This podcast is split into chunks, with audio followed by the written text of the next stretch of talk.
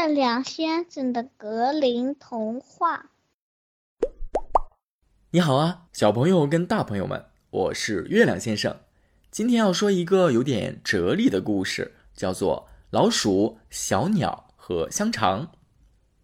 从前有一只叫做茂斯的老鼠，一只叫做伯德的小鸟和一只叫做索西的香肠，它们生活在同一个屋檐下。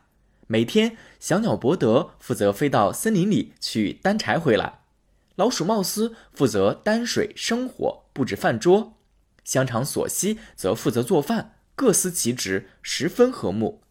然而，一旦生活开始一成不变，人们就会感到乏味，开始想要过更轻松的生活，会开始想着法子玩新花样。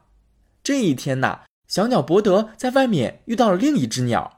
伯德很自豪地谈起了自己幸福快乐的生活，那只鸟却嘲讽他说：“你真是个可怜的傻瓜！你辛辛苦苦飞到森林里担柴，可是那两个家伙却待在家里干轻松的活，担水、生火、做饭，没花多少时间和力气就能干得完。”伯德听了这些话，心里很不是滋味儿，但是他还是飞回家，把柴放到了地上。大家像平时一样一起坐在桌子边吃饭，吃完后又都回房睡觉。伯德躺在床上翻来覆去，心想：虽然每天飞出去是累一些，但是还有什么生活比这种默契合理的分工更令人满意呢？可是第二天早晨到来的时候，伯德想法又变了，他不想到森林里去了，于是对两个伙伴说。一直以来都是我在服侍你们俩，做了很久的傻子。我觉得现在应该交换一下工作，家务事应该轮着来干。老鼠茂斯和香肠索西苦苦劝说，说之前的分工其实是最合理的，但伯德根本听不进去，坚持己见。最后，另外两个人只好服从。他们决定用抽签的方式重新决定分工。最后呢，就变成了香肠要去森林里担柴，老鼠负责做饭，小鸟则去担水生火、布置饭桌。这时候，月亮先生就想要问问你了：人要是离开了适合自己干的工作岗位时，会有什么结果呢？我们接着往下听。重新分工后的这一天呢，香肠出发去森林里，家里的小鸟生起火，老鼠架好锅子。等着柴枝的到来，可是香肠去了很久都没有回来。其他两个人心想：香肠不会在外面出事了吧？于是小鸟马上飞出去，沿着之前的路去找香肠。小鸟飞了好一会儿，路上遇见了一条看门狗，便问狗有没有见到他的伙伴香肠。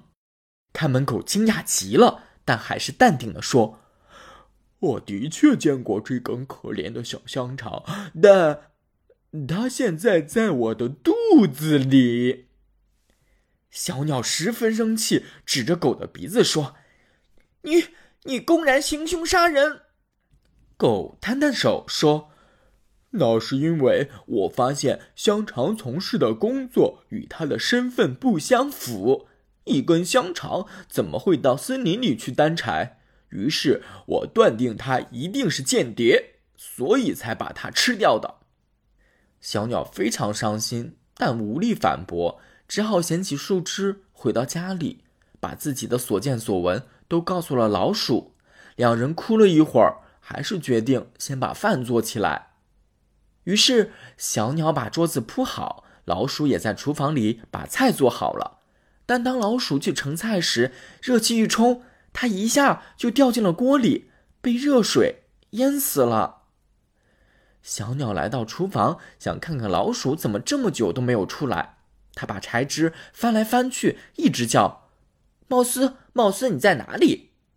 他把每个地方都寻遍了，还是找不到茂斯。就在这时，灶里的火掉到了柴枝上，柴枝马上燃了起来。小鸟急忙去井里担水救火，但匆忙间。他自己竟然跟着木桶一起掉了下去，一个家庭就这样毁于一旦了。小朋友跟大朋友们，这个故事告诉我们：人要是选择了不适合自己的工作，很有可能会出错，甚至会酿成大祸。你同意吗？这就是今天的故事了。如果你喜欢月亮先生讲的故事，欢迎在专辑评论当中为我打一个五星。如果你有什么话想对月亮先生说，还可以添加月亮先生的微信，我的微信号是汉语全拼错错零三零八，汉语全拼错错零三零八，微信号就在下方的文稿区。让我们下回再见喽。